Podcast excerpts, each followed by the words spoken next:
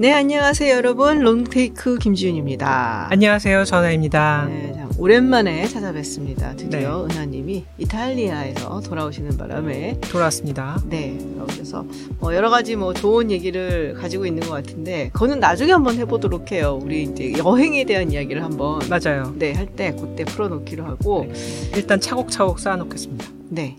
그래서 오늘은 조금 또 흥미로운 이야기를 어, 가지고 왔는데요. 네, 요새 많이 화제가 되는 이슈입니다.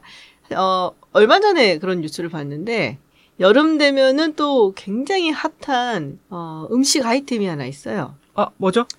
애플 망고 빙수라고 애망빙. 애망빙 혹은 그냥 줄여서 망빙 뭐 이렇게 네. 이 여름만 되면 굉장히 인기거든요. 그렇죠. 예, 빙수 자체가 인기가 높아지면서 거기에 이제 또 특별한 이제 망고 빙수. 그것도 애플 망고 빙수. 호텔에서 파는 애플망고 빙수 이 가격이 굉장히 비쌉니다. 그래서 이건 뭐 작년에도 화제가 됐었고 재작년에도 화제가 됐었는데 요즘 어, 얼마죠? 그 가격이 드디어 10만 원을 넘었다.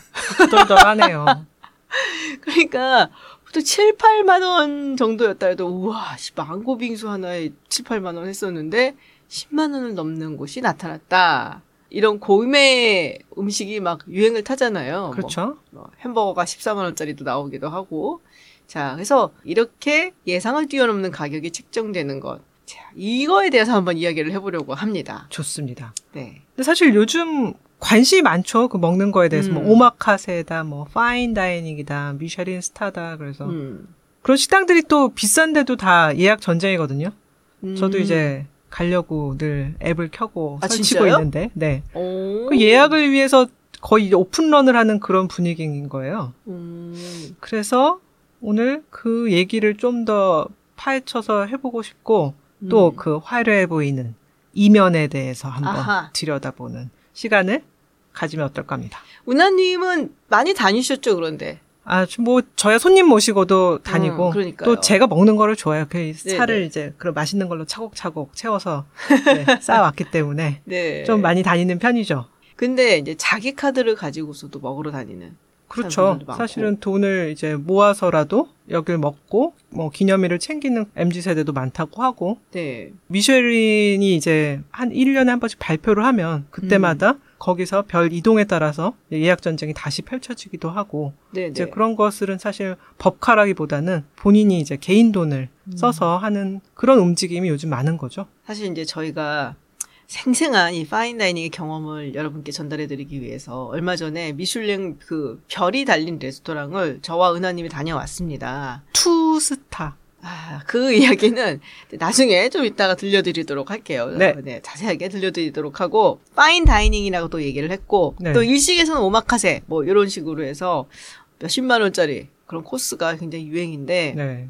이게 왜 이렇게 열풍인지. 아니, 그니까 정말 열풍은 맞아요, 근데? 뭐 사실 이게 막 딱 통계가 나와 있는 건 아니잖아요. 네네네. 뭐 열풍이다 아니다. 근데 일단은 예약이 엄청 어렵죠. 지금 미셸린 3스타라고 꼽히는 데가 두 군데가 있는데 한국이에요. 한 군, 예. 한 군데는 지금 휴업 중이고 영업 중인 모수 퓨전 뭐 French Korean 뭐 Japanese를 그 섞은 모수라는 어, 데는 어. 지금 두 달 정도 예약이 이제 꽉 차 있어요. 아 진짜요? 예. 그래서 늘 대기 리스트를 올려야 되고 또 하나의 열풍의 사례라고 하면 지금 럭셔리 업체들이 서울에 네네. 다투어서 레스토랑을 열고 있어요. 아, 럭셔리 업체란 구찌, 뭐 에이. 루이비통, 아. 뭐 영구적으로 여는 이제 브랜드도 있고, 네네. 또는 팝업 스토어 형태로 열었다가 이제 사라지는 그렇죠. 네네. 그런 것도 있는데 사실 생각해 보시면 명품 핸드백 네. 요즘 뭐 400만 원, 500만 원을 훌쩍 넘잖아요. 그렇죠. 식당은 아무리 비싸도 100만 원 이하, 음. 뭐 30만 원에서 50만 원 사이에 그런 명품의 경험을 선사해서 좀 더 젊은 세대에게 다가갈 수도 있고 고정 고객들에게 새로운 가치를 줄 수 있다는 점에서 아 이게 fine dining이란 게 굉장히 관심을 끌고 있는 영역의 하나다라는 걸 보여주는 예라고 생각합니다. 자, 근데 그렇게 예약도 힘들고 뭐 그래서 제가 통계청 자료를 조금 찾아봤어요. 네. 양식, 뭐 중식, 일식, 뭐 이런 음식점별로 얼마나 증가하는가 이걸 봤는데 대부분 2022년 들어선 조금씩 증가를 했어요. 왜냐하면 코로나가 끝났기 때문에 그 중에서도 일식이 그래도 증가율이 가장 높긴 하더라고요. 네. 그리고 오마카세 열풍이겠죠. 그런 것 같아요. 그리고 뭐 양식도 있는 높은 편이고 그래서 아 인기가 조금 있기는 한가 보다. 근데 또 이게 인기가 많아진 이유 중에 하나가 젊은 세대 사이에서 그렇게 인기가 많다고 해요. 그렇죠. 근데 가격이 되게 비싸잖아요. 돈 모아서 가는 거죠. 한 푼, 아. 두푼 모아서. 왜냐하면 뭐 전체적 경제력이 좋아지기도 했고 네네. 해외여행이라는 게 이제 최근에 열렸잖아요. 네네. 그 사이에 가처분 소득이 늘었단 말이에요. 음. 그것을 어디에다 쓰는가? 여행 대신에 가장 특별한 경험을 쓸 수 있는 곳이 바로 식당인 음. 거죠. 그것도 이제 굉장히 예술적이고 창조적 경험을 주는 파인 다이닝에 돈을 쓰고 이걸 어디에 올립니까? SNS 올려야죠. 뭐 인스타그램, 그다음에 뭐 유튜브에 이제 네네네. 찍어서 올리는 사람들도 많고 망고 빙수 아까 말씀하신 망빙도 인스타그램 찾아보면 뭐 망빙, 애플 망빙 뭐 네네. 등등등 해서 해시태그 달린 게 거의 37만을 오. 넘어서고 있으니까 먹고 한 샷 찍어 올리고 이것이 이제 굉장히 순환을 일으켜서 fine dining 오마카세의 인기를 밀어올리고 있는 것 같아요. 나중에 이제 조금 더 자세히 말씀을 드리겠지만 저랑 은하님이랑 그 식당에 갔을 때에도 한 젊은 여성이 되게 예뻐요. 정말 예쁘게 생겼더라. 근데 여기 예쁘고 근데 드레스 같은 걸 딱 입었어요. 제 자리에선 보이는 상황이었고 은하님은 아마 못 보셨을 거예요. 등을 아, 지고 있었기 때문에 눈을 찡긋해서 나한테 보라고 했었어야 되는데. 아, 뭐하러 그렇게까지. 근데 제가 딱 봤는데 정말 예쁜 여성분이 아주 드레스도 예쁘게 딱 차려 입고 그래서 저는 데이트하러 왔나 했더니 남자가 없어요. 대신에 이제 친구 같은 여성분이 한 분 더 계신데 그분은 그렇게 차려입지는 않고 음. 정말 열심히 사진을 찍어주고 있더라고요. 그래서 아 저거는 이제 찍어갖고서 인스타에 올리고 뭐 하는 인플루언서인가 보다라는 어. 생각을 했었죠. 제가 신문 기사를 좀 찾아봤더니 네.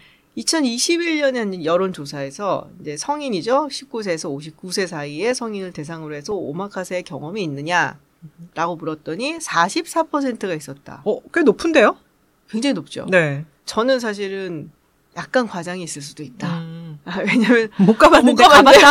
어, 아, 좀 그렇잖아요. 음. 약간 뭐안 가봤어도 뭐 이런 거야 뭐냐. 내가 가봤어요라고 말할 수도 있는 거고 맞아요. 사람마다 사실 오마카세에 대한 정의나 이런 게 좀 다르잖아요. 그래서 그런 면에서도 조금 다르기 때문에 그렇게 대답이 약간 제 생각보다는 조금 높게 나왔다. 그럼에도 불구하고 일단 오마카세에 대해서 알고 있다는 사람만 44%는 넘는 거잖아요. 그렇죠. 놀라운 네. 일 같아요. 그 기준 얘기했는데 이게 fine dining이라는 음. 것도 기준은 불분명해요. 이게 뭐 딱 음. 정의가 있는 것도 아니고 뭐 그러니까. 또는 미쉐린 스타를 받아야만 fine dining인 것도 아니고 네. 받기 전이나 또는 별을 잃은 후에도 fine dining인 음. 것이고 인당 딱 얼마다 이런 게 있는 것도 아니고 아니고 그래서 그냥 이제 쭉 우리나라의 역사 그러니까 레스토랑의 역사를 한번 살펴보면 지금의 이제 1인당 한 20만 원 이상의 가격에 특별한 경험을 주는 식당들이 문을 연 거는 2009년에 정식당. 아, 그 청담동에 있는. 그렇죠. 네네. 그다음에 11년에 류니크라는 식당이 이제 파인 다이닝의 1세대로 네네. 문을 열었고 네. 그 이후에 미쉐린이 들어와서 미쉐린 서울 가이드를 음. 낸다든지 이런 움직임들이 계속 있었죠. 가봤죠 정식당. 아니 뭐 열자마자 갔죠. 열자마자 갔어요. 아, 그렇군요. 당시에 얼마였어요? 그때 제가 어제 일도 기억이 잘 안 나지만 한 15만 원 정도 했던 것 같아요. 어, 지금보다는 싸지만 2009년이었다면은 사실은 싼 가격은 아니네요. 지금 시세로 이거 환산하면 얼마 정도 되나요? 20인가? 음. 20만 원 좀. 네네. 이거면 그 지금 호텔 망빙 두 그릇 값이네요. 아. 근데 사실 뭐 요즘 네네. 이제 미슐랭 별좀몇개 받은 데는 대부분 저녁에 이제 30만 원 넘게 받고요. 그다음에 여기에 이제 와인을 곁들이게 되면 50만 원에 육박하는 좀 후덜덜한 가격이죠. 비싸긴 비싸네. 그러니까 파인다이닝이 일단 제가 보기에는 첫째 정의는 비싸야 돼. 그렇죠. 네. 근데 또 하나 특징이 있어요. 뭐예요? 길다. 메뉴가 길다. 두 가지 특징이 이제 오마카세나 파인다이닝이나 대부분 메뉴가 정해져 있다. 그래서 거기 가서 à la carte로 이렇게 하나씩 시켜 먹진 않죠. 그렇죠. 그래서 셰프가 이제 정해주는 이제 리스트를 받는 거죠. 오늘의 네. 메뉴. 오마카세는 맡김 차림이라고 하잖아요. 네. 이제 그런 것이고. 그런데 이런 대부분의 코스가 굉장히 많다, 길다. 네네네. 지윤님, 우리 먹은 거 몇 개인지 기억해요? 기억도 안 나요. 먹다 지쳐갖고. 솔직히 말하면. 저는 세고 있었습니다. 아, 진짜? 예. 11개가 나왔는데요. 아, 진짜요? 네. 나중에 저 사실 먹다가 좀 지쳤죠? 아, 지치죠. 중간쯤 지쳤어요. 그렇죠. 벌써. 설명 듣고 네. 뭐 먹고 하다 보니까 음. 뭐두 시간 훌쩍 넘고 그래 지치는데 근데 이거는 사실 약과고. 약과예요? 네. 11개가? 외국의 진짜 유명한 식당들 15개에서 20개까지. 야, 디저트만 세 종류, 네 종류. 어, 근데 이게 이제 네. 물론 조금씩 나오죠. 이게 뭐 크게 포션이 그렇죠. 아주 뭐 크게 나온 건 아니고 정말 조금 조금씩 나오는데 그럼에도 불구하고 밥 숟가락으로 스무 숟가락 먹으면 배 불러요. 음, 어 좋은 표현이십니다, 어머니. 아니 그렇잖아요. 그, 그러니까 되게 조금씩 나오지만 그게 이제 밥 숟가락 정도라고 쳐도 밥 숟가락으로 스무 숟가락 먹으면 그것도 배 부르거든요. 흰쌀밥 스무 숟가락은. 그렇죠. 그러니까 이게 먹고 나면은 정말 배가 불러요. 사실 저희 먹다가 좀 배불러서 힘들어 했죠. 아우 많이 특히 힘들었어요. 이제 소식좌인 네. 지유님은 좀 힘들어 했는데 또 보면은 아름답잖아요. 셰프들이 이제 독창성을 살려서 음. 뭐 그냥 예전 같으면은 그냥 뭐 탕수육이야 뭐 부먹이냐 찍먹이냐 그러고 이제 그릇에 수북히 나오는 것인데 네네. 우리가 이제 뭐 생각해봤자 당근으로 뭐 장식 좀 있고 근데 이거는 사실 하나 하나가 작은 예술 세계였다는 느낌이 들어요. 제가 이제 먹는 거를 너무 좋아하는 스타일은 아니지만 그런 거는 관심이 좀 많아갖고 예전에 이 카타리네 드 메디치에 대한 책을 읽다가 거기서 봤어요. 오. 그러니까 우리가 보통 이런 fine dining 막 맛있는 뭐, 뭐 haute cuisine 막 이래갖고 음. 식 하면은 제 비싼 음식은 프랑스 막 이렇게 생각을 하잖아요. 그렇죠.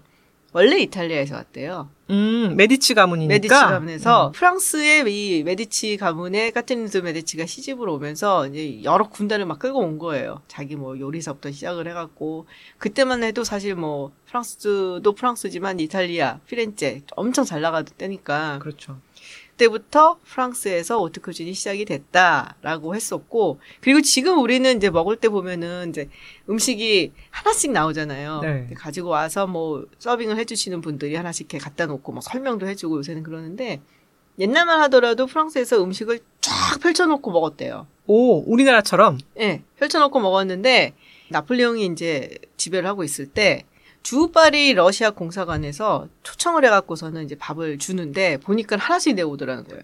그래서 왜 그런가 봤더니 첫 번째로 러시아는 춥잖아요. 음. 그러니까 펼쳐놓고 먹으면은 금방 식어버리는 거야. 그렇구나. 그리고 거기서는 약간 좀 의도적으로 했었던 것이 한 명씩 나가갖고 음식을 서빙을 하려면은 그만큼 많은 인력이 필요한 거거든요. 음. 그렇잖아요. 하나 이렇게 요리 쫙 하고 탁 펼쳐놓고 알아서 드세요. 뭐 이렇게 하면은 사실 뭐 몇 명만 있으면 되는데 거기선 그렇죠. 들고 와서 하나씩 주려니까는 음. 그러니까 일종의 과시였다라는 거죠. 그래서 그거, 과시. 예, 그래서 그걸 보고서는 이제 프랑스에서도 어 저게 좀 더 있어 보인다. 그래서 이게 막 유행을 하게 됐다라는 얘기를 제가 어떤 책에서 본 적이 있는데 어쨌든 간에 우리가 뭐 프랑스 오츠 쿠진 하는 것이 이제 옛날엔 이탈리아에서 왔었고 지금 이제 발전이 된 건데 우리가 보통 프랑스의 옛날식의 어떤 오츠쿠진 하면은 굉장히 그러니까 리치하다고 얘기를 해야 되나요? 막 버터 막 집어넣고 음. 그 밀가루랑 버터랑 볶아고 루 만들어 갖고서는 그렇죠. 막 그 찐득찐득한 느낌이 드는 막그 플레이버 향도 굉장히 많이 향신료도 써갖고서는 냄새도 막 나고 막 이런 거 막 그런 게 굉장히 이제 유행을 하다가 1960년대부터 누벨 큐진이라는 게 이제 유행을 하기 시작을 했대요. 새로운 요리네요? 네. 그러니까 누벨이 새롭다라는 뜻이고 큐진이 이제 음식이잖아요. 요리.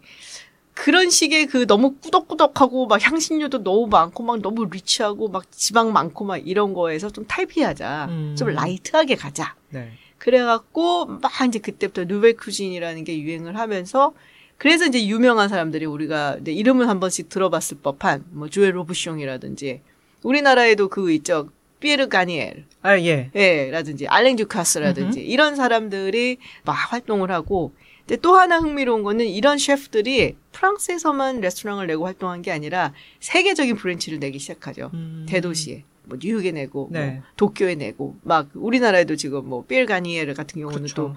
또뭐 피에르 가니에르 식당 막 하고서는 있잖아요. 전 세계적으로 대도시에다가 막 분점을 내면서 그 셰프에 대한 어떤 팬덤이 형성이 되고 파인 다이닝에 대한 팬덤 뭐 그런 게 이제 많이 만들어졌다라고 얘기를 하죠. 음. 좀 철이 들어서 뭘 알면서 먹기 시작한 건 이제 90년대 후반인데 네네. 그때 누벨 퀴즈는 벌써 하나의 조류가 음. 됐던 것 같아요.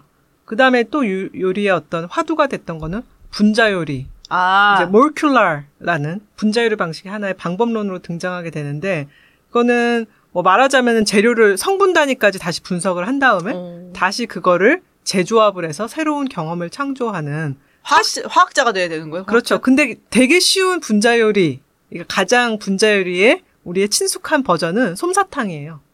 어. 그렇죠. 설탕이 그렇게 녹았다가 다시 오, 돌리면 그래. 실처럼 얽혔더니 우리가 느끼기에는 솜인데 어. 입에 사르르 녹는 분자 요리였어 솜사탕이. 그렇죠. 이야.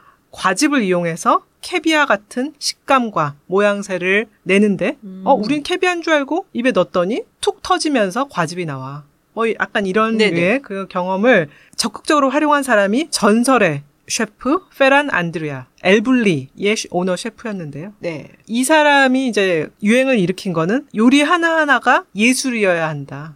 그 모양새나 음. 맛이나 놀라움을 줘야 한다. 그래서 이 사람은 1년에 6개월만 식당을 열어요.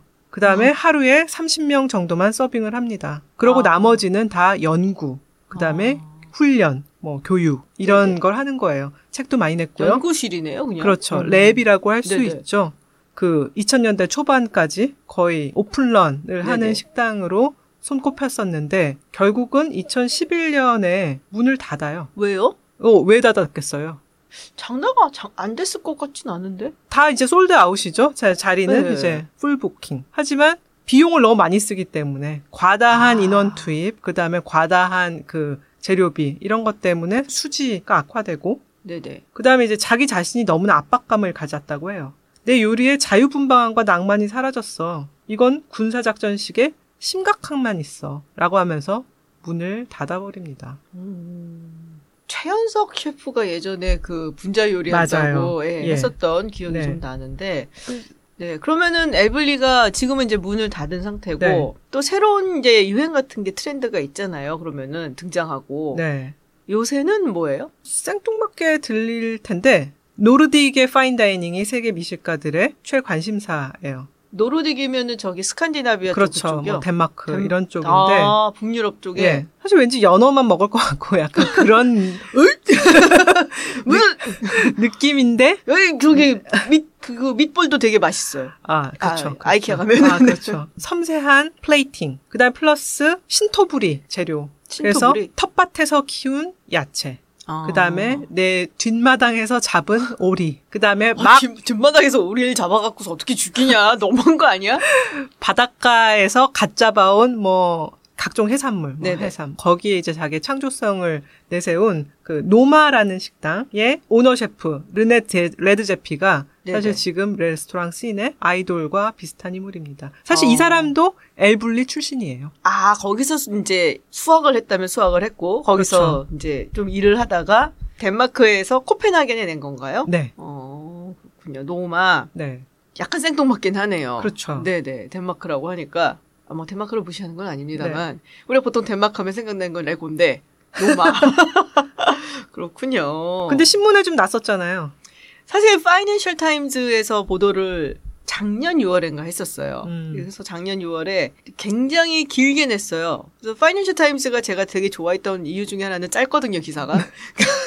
왜냐면 뉴욕 타임즈, 워싱턴 포스트 이런 기사들은 읽다 보면은 뒤로 가시오가 나와요, 꼭. 그래서 한참 읽다 보면은 BD에서 계속 막 이러니까 신경질이 나갖고 못 읽겠다. 막 이러는데 파이낸셜 타임즈는 딱 거기서 끝내줘요. 아, 그렇죠. 근데 이건 길더라고요. 음. 그래서 왜 이렇게 긴가 봤더니 저는 이제 인터넷 버전으로 봤으니까 그게 magazine이라고 나중에 네. 우리 은하님이 설명을 해주더라고요. 제목이 뭐 어쩌고저쩌고 하면서 dark truths. 우리가 그런 거 좋아하잖아. 그것이 그치. 알고 싶다. 그치 그치. 이제 약간 그런 거죠.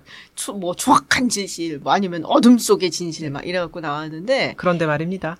어, 그 대충 그런 얘기인 거죠. 이런 굉장히 고급 레스토랑의 이제 kitchen, 그 주방 안에서 굉장히 가학적이고 또 폭력적인 그런 문화가 있다. 그 노마도 사실 그 예외가 아니고 어떻게 보면은 이 레스토랑 요식 업계의 고질적인 문제다라고 얘기를 하고는 있어요. 뭐 예를 들면 우리가 고든 램지 헬스키친. 헬스키친. 보는 입장에서 reality show를 보면은 좀 약간 가학적인 게 나와도 웃으면서 혹은 뭐 재밌다라든지 아 저 사람 진짜 못됐다라고 욕하면서 이러고 그냥 보고 마는데 실제로 당한 사람은 그게 음. 아닌데. 아, 그럼 고든 램지만 특별히 성격이 나쁜 게 아니라, 아, 네. 어, 르네도 성격이 나쁜. 뭐, 르네를 거죠. 딱 지명을 해서 얘기는 하진 않았지만은, 그러니까는 그런 식의 어떤 과학적인 컬처는 어느 레스토랑이나 대부분 아직도 남아 있다라는 거고, 그리고 이 소득 불균형이 어마어마하다라는 거죠. 오. 그러니까는 위에 있는 셰프라든지 이런 사람들이 벌어들인 돈 아니면은 뭐 오너가 벌어들인 돈과 밑에서 일하는 사람들 이제 약간 수습 비슷하게 들어간 사람들 이런 사람들이 버는 돈은 너무 차이가 많이 나고 사실은 돈을 안 받고 일하는 사람들이 무시하게 많다. 근데 요거를 가장 어, 이 파이낸셜 타임즈에서는 네. 집중적으로 보도를 하긴 했어요. 그걸 이제 스타지라고 얘기를 하더라고요. 네. 불어식으로 해서 무급 인턴이 셈이죠. 음, 무급. 네. 그러니까 요리 학교를 막 나와갖고 어딘가에서 혹은 요리 학교를 다니고 있으면서 뭔가 경험을 쌓아야 되고 그리고 나서 또 취직을 하고 그 다음에 이제 자기가 뭐 수셰프가 되든지 그리고 나서 이제 오너 셰프가 되는 게 꿈이잖아요. 이 사람들은. 네. 근데 이런 이제 사람 무급 인턴들을 굉장히 활용을 많이 해서 음. 예를 들면은 이제 당시에 노마에 있는 셰프가 34명이었는데 네. 이런 이제 스타지에라고 하는 이런 이제 인턴 무급 인턴들이 30명이었다. 그러니까 어마어마한 좀 네. 심하게 말하면은 인력 착취가 있었던 거라는 거죠. 그래서 이게 나온 다음에 다른 잡지라든지 신문이라든지 이런 데서 쏟아졌어요 기사가. 뭐 가디언, 아틀란틱, 네. 뉴욕 타임즈, 워싱턴 포스트 줄줄줄줄줄 나오기 시작을 하는데 그러면서 이제 비현실적인 두 가지 세계가 공존하는 공간이다. 음. 첫 번째는 완벽하게 luxury한 그런 레스토랑에서 정말 굉장히 비싼 네. 음식을 돈 많은 사람들이 즐기면서 최고의 경험을 누리는 그런 환상적인 세계가 있고 그 밑에는 말도 안 되는 노동 환경에서 정말 고통스럽게 일을 하고 있는 그러니까 수련이라는 이름으로 감내를 하고 있는 그런 세계가 이제 같이 있고 근데 뭐 말씀드렸다시피 취재원을 찾기가 너무 힘들었다는 거죠. 음. 그 세계가 너무 좁아갖고 네. 혹시라도 얘가 그런 식의 이야기를 누구한테 했다라고 하면은 이제 매장이 되나? 올려서 그렇죠. 완전 매장되고 음. 퇴출되기 때문에 그래서 제가 봤을 때 이제 가장 인상적이었던 부분은 그거였어요. 비가 내리는 이제 추적추적 내리는 추운 날 춥잖아요. 또 그 동네가 네. 빨리 추워지는. 그러면 무급 인턴 이제 스타지 여섯 명이 밖에서 거위털을 뽑고 있더라. 그 신토불이 하려면 그렇게 해야 된다니까. 그러니까요.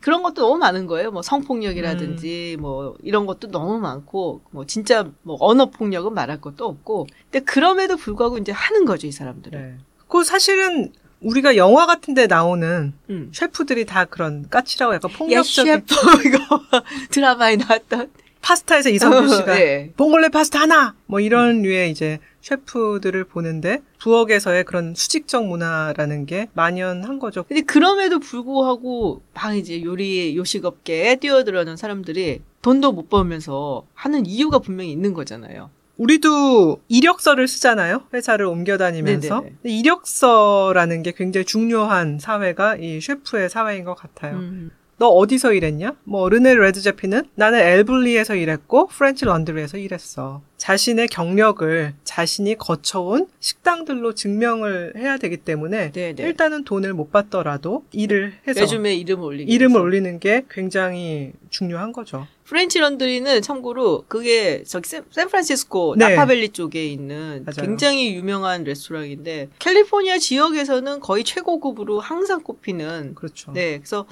프렌치 런드리 출신이다 그러면은 진짜 최고급 프렌, 프렌치 레스토랑에서 이제 네. 일을 했다라고도 여겨주죠. 또 고용하는 입장에서 지유님이랑 저도 음식을 먹어봤지만 음식이 굉장히 장식적이잖아요. 그쵸. 예, 음식이 그냥 이제 뭐 스테이크가 딱 나오는 게 아니라 스테이크를 굉장히 작게 해서 옆에는 꽃으로 장식을 하고 소스도 그냥 뿌리는 게 아니라 뭐 옆에 굉장히 그 아름다운 무늬를 해서 물결치게 발라준다든지 음. 사실 그런 일들을 셰프들이 다 일일이 할 수는 없는 거죠. 셰프들이 가이드를 내리고 큰 음식을 하게 되면 그런 장식적인 것들은 수십 명의 인턴들이 바르고 핀셋으로 꽃을 놓는다라는 표현을 네네. 많이 하는데요. 그렇게 해야만 하나의 완벽한 경험이 창조가 되는 거니까요. 근데 그러니까 그 얘기도 있더라고요. 말씀하셨던 것처럼 정말 그 정교하게 막 예술 작품을 만들어낸다라는 심정으로 이 파인 다이닝의 셰프들이 네. 음식을 창조를 하고 만들어내고 뭐 디자인을 하고 하잖아요. 그러니까 노마에서 나온 그 음식이 이렇게 막 화제가 되는 거예요. 아, 이번에 노마에서 내놓은 새로운 음식이 이런 것들이 굉장히 화제다. 논란이 된다. 막 나온 거 보면은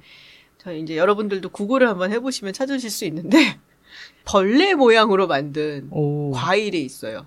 과일이요? 어, 과일을 깎아갖고서는 너무너무 정교해서 진짜 벌레같이 생겼어요. 음. 저 같으면 이걸 보고서 먹을 수 있을까 싶은데 근데 그렇게 정교하게 만들어내려면은 그 하나씩 붙여 붙이고 깎고 해야 되는 거잖아요. 그렇죠. 그러니까 말씀하셨던 것처럼 그게 이제 셰프가 할 수는 없는 거고 네. 그러니 무급 인턴들을 시켜서 단순한 음. 정말 정말 단순한 노동이잖아요. 그걸 시키니까 그런 인터뷰 내용도 있었어요. 내가 요리학교에서 굉장히 오랫동안 열심히 공부를 하고 여기서 뭔가 수련을 하기 위해서 왔는데 한 달 내내 이제 곤충 다리만 붙이고 있다. 지내면은 큰일 나겠는데? 지내는 아니었어. 네. 약간 장소풍뎅이 비슷한 아, 여튼 그런 그렇군요. 거였는데. 그래서 그런 걸 보면은 그 사람들이 거기 가서 자기들의 어떤 요리 실력이 도움이 되는 거는 안 하더라도 네. 일단 말씀하신 것처럼 레주메에다가 나는 노마에서 일했어. 이거 그렇죠. 하나 때문에 사실 간다는 게 맞는 것 같긴 해요. 그래서 네. 노마가 이 기사 후에 좀 변신을 했나요? 변신이라기보다 약간 타격은 좀 있었던 것 같아요. 네. 아무래도 콕 집어서 이름이 나온 게 노마였고 뭐 다른 레스토랑 얘기들도 뭘 비슷하다라고 나오긴 했지만은 워낙에 대표적인 레스토랑이니까 네. 뭐 그만둔다면서요 레스토랑 그래서 네 전격 발표를 했어요 24년 말에 문을 네네. 닫겠다. 아 그럼 내년 말에는 노마가 마지막 운영을 하고 없어지는 거예요? 네, 그 다음에는 이제 뭔가 pop-up store 형태로 음. 이제 운영을 할 것이고 그 외에는 이제 어떤 연구소 형태로 운영을 해야겠다. 뭐 음. 노마 좀 지치기도 했고, 그다음 이제 거기 붙인 게 수지가 더 악화됐다. 그 말인즉 음. 그 기사 이후에 그 사람들한테 급여를 챙겨주고 잘해주고 하다 보니 경영 상황은 더 악화됐다라는 걸 암시했다고 생각을 합니다. 열정페이로 버텨왔는데 이걸 이제 돈을 주다 보니까 네. 옛날만큼 수익이 안 나고 그리고 수지가 좀 안 좋아지고 그래서 자기는 뭐 욕먹는 것도 좀 지치기도 했고 그렇죠. 그래서 이제 관두기로 했다. 어, 그렇게 수지가 안 맞나요? 그 노마가 가격이 1인당 거의 100만 원에 가깝다고 들은 것 같은데. 맞아요. 노마의 기본 코스를 먹으면 75만 원 정도 된다고 이제 나와 있어요. 오. 거기에 와인을 pairing 하면은 100만 원 그치, 정도 이제 이상 되는 네. 가격을 붙이고 있는데 문제는 덴마크는 엄청난 복지 국가잖아요. 그렇죠. 덴마크는 사실 이제 최저임금조차도 오히려 복지에 해악을 줄 수 있다. 음. 사람들이 자율적으로 협상한 게 낫다 그래서 안 정해졌는데 맞아요. 최저 임금 형식으로 논의되는 그 임금 수준이 시간당 2만 원이 음. 넘는다고 해요. 그러니까 이게 최저 임금을 정해 놓으면은 그것만 맞추면 된다라고 생각해 갖고서는 딱 그거만 줄 수도 있으니까 약간 무슨 뭐 협동조합 같은 그런 걸로 서로 간에 그렇죠. 협의를 해서 그래서 내놓은 이제 비슷한 네. 최저 임금 비슷한 네, 하한선이 2만 원이다라고 네. 네, 이렇게 저도 그렇게 읽은 것 같아요. 네. 그래서 그런 이제 임금 수준을 챙겨주다 보면 이게 이제 하한이기 때문에 그 인턴들한테도 이 정도는 줘야 되는 거죠. 그쵸. 챙겨주다 보면 노동 부분에서의 비용이 올라가고 최근에 여러 가지 경제 상황이 식당이라는 업계에 좋은 것은 아니에요. 맞아요. 코로나 때문에 더 힘들 수도 있어요. 맞아요. 이제 인건비가 올라갔고 어차피 음식을 하려면 불을 때야 되잖아요. 근데 지금 유럽에서는 에너지 비용이 굉장히 아. 많이 올랐고요. 곡물류 같은 것들이 그쵸, 그쵸. 식자재비가 다 올랐기 때문에 그렇다고 해서 뭐 한 끼에 200만 원을 받는다 이런 것들은 사실은 수요 공급적인 측면에서 어려운 것이고 그 식당에 수지라는 것이 쉽지는 않은 것이죠. 음. 비슷한 얘기는 한국의 셰프들도 하고 있습니다. 아, 한국도 비슷하다? 네. 우리가 이제 오너 셰프 생각하면 너무 멋있잖아요. 사실 그쵸. 뭐 영화에서도 브래들리 쿠퍼나 이런 사람들이 이제 셰프로 등장을 했었는데 fine dining 식당들의 그 수익률이 영업 이익률이 10%를 넘지 않는다고 해요. 아 그래요? 네, 우리가 아까 얘기했던 모수 그 미슐린 3스타는 지금 CJ라는 대기업의 한 부분이거든요. 아, 네, 경영은 CJ에서 맡고 있는데 CJ 외식 사업부에서도 그닥 수익률이 높지 않은 부서라고 음. 이제 이야기가 된다고 합니다. 이런 식으로 이제 식당들이 겉은 화려하지만 실제적으로는 말 못할 고민들이 다 있는 거죠. 근데 얘기를 들어보니까 노마의 kitchen에 있는 사람들, 주방에 있는 사람들하고 홀에서 서빙을 하는 사람 다 합해갖고 종업원이 100명이라면서요. 정말 많은 직원들이 음. 테이블 뒤에 서 있어요. 어... 그런데 저희가 그 식당에 갔을 때 몇 네. 명이나 서빙했는지 혹시 기억하세요?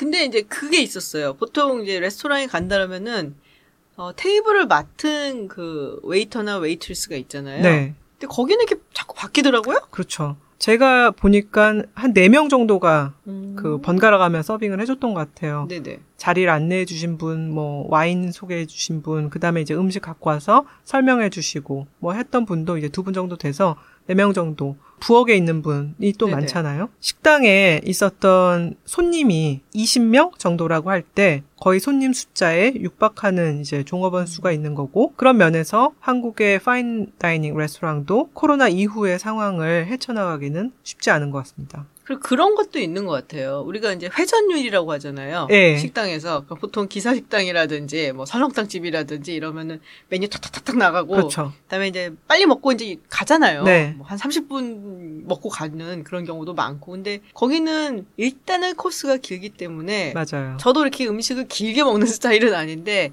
붙잡아 놓는 시간이 일단 2시간 되는 거잖아요. 그러니까 먹고 난 다음에 다른 테이블을 받을 수는 없겠다. 회전율이라는 개념은 없는 거죠. 존재하지 음. 않는 거죠. 단지 이제 얼마만큼 그 식당이 그날 예약이 다 찼는가 네네. 이제 그것만이 있을 뿐 이 사람들을 내보내고 내가 한 턴의 손님을 더 받겠다라는 것은 거의 불가능한 상황입니다. 그 무급 인턴인지는 잘 모르지만은 이제 젊은 이들의 얘기를 들어보면 우리가 이제 식당을 떠나면 한 9시 10시 되는데 네네. 설거지 다 하고 모든 것을 정리하고 떠날 때는 새벽이 된다는 거예요. 그러니까 굉장히 어려운 상황이죠. 얼마 전 그 미쉐린 스타의 셰프가 인터뷰에서 자기들이 이제 젊은이들을 보면 되게 안타깝다. 이렇게 좋은 레스토랑에서 경력을 쌓으면 나중에 좋은 길이 열릴 텐데 음. 저임금에 어려움을 못 견디고 쿠팡 배달 기사로 떠나버리는 사람도 있다라는 이제 인터뷰를 남겼는데 사실 젊은이들 마음과는 좀 많이 차이가 있는 거겠죠. 그 말인즉슨 쿠팡 배달 기사가 돈을 더 잘 번다. 맞습니다. 라는 얘기죠. 네. 음... 근데 그건 그렇고 이제 또 좀 맛있는 거 먹으러 가야죠. 그죠? 아 그래서 이제 얘기를 좀 해보자. 소감을 좀 얘기를 해보죠. 네. 일단 우리 이제 청자 여러분들께 전달을 해드려야 네. 되는데 저는 일단 우리 은하님도 아시겠지만 네. 먹는 거를 막 굉장히 좋아하는 스타일은 아니에요. 그렇죠. 소식자죠. 네, 좀 소식을 하는 편이기도 하고 네. 옛날에는 한참 좀 찾아다녔던 것 같아요. 젊을 때, 이제 음. 20대 이제 미국에 가 있거나 이랬을 때는 그때 저랑 좀 다녔죠. 네가 끌고 온 거야. 뭐 막 싫다 뭐 이런 건 아니고 그냥 그거에 되게 방점을 두지는 않는 스타일이라고 할까? 네. 그냥 대충 먹고 때우는 것도 크게 개념치 않는 네, 그런 스타일에서 이거에 대해서 정확한 평가를 할 수 있는 사람은 아니다라는 거를 우리 이제 시청 이제 애청자분들께 먼저 말씀을 드리고요. 네. 근데 맛있죠, 당연히. 음. 네, 굉장히 맛있고 네. 아주 정성이 정말 많이 들어갔구나. 그래서 아 보면서 야 이거 어떻게 이렇게 장식을 했을까? 음. 막 이런 것들도 굉장히 네. 많았고 요렇게 조합을 해서 요렇게 하니까 이런 맛이 나는구나. 그래서 되게 신기하다. 음. 맛있다. 뭐 그런 거는 이제 분명히 있었습니다. 근데 좀 불평을 해보자면 네. 저는 이제 와서 아까 그 서빙을 해주시는 분들 이런 분들이 일일이 다 설명을 해주는 게 불편해요. 아. 이제 물론 이 셰프가 얼마나 공을 들여서 좋은 재료로 이렇게 만들었는지를 또 어떻게 먹어야 되는지 설명해 주는 그런 이제 즐거움이 있으시겠지만 네. 제가 물어보면은 답해 줬으면 좋겠어. 오, 그럼 그날도 마음이 불편하셨나요? 가끔. 아. 그러니까 얘기를 하고 있는데 와서 음식을 갖다 놓으면 딱 말을 멈춰야 되잖아, 일단. 음. 그리고서 이제 열심히 듣고 있어야 되니까 그런 이제 끊김이 이렇게 편하진 않더라고요. 그날 네. 식당 들어가기 전에 지윤님 신발끈이 끊어져 갖고 마음이 아이씨. 불편한 거예요.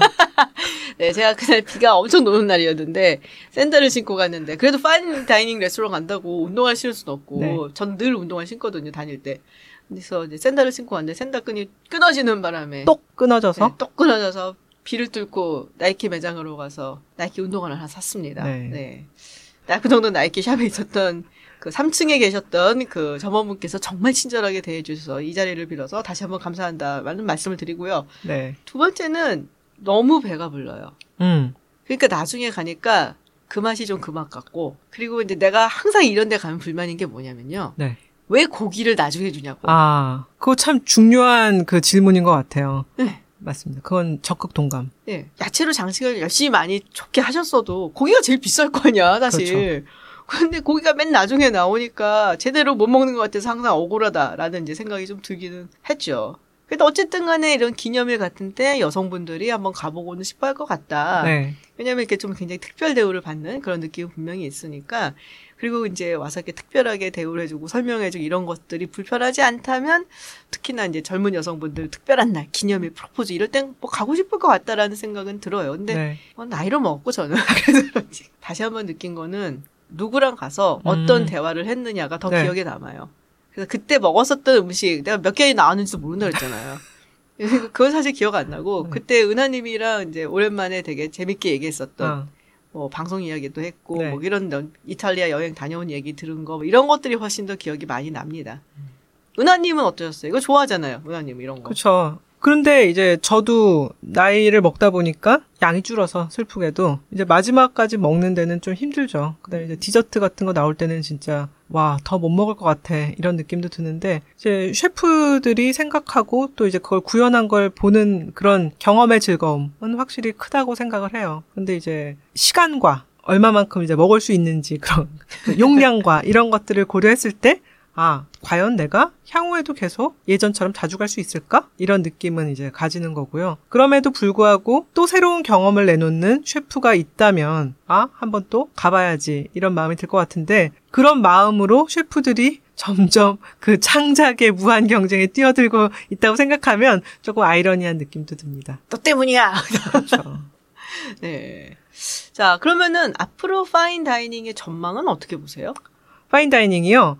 어, 사실은 여러 가지 그런 거시경제적 상황이 fine dining에 음. 쉽다고는 생각하지 않아요. 아. 왜냐하면 이제 점점 경제적 전망은 불투명하고 당분간은 그렇게 밝지는 않다고 생각합니다. 그러고 보니까 그런 뉴스를 읽은 것 같기도 해요.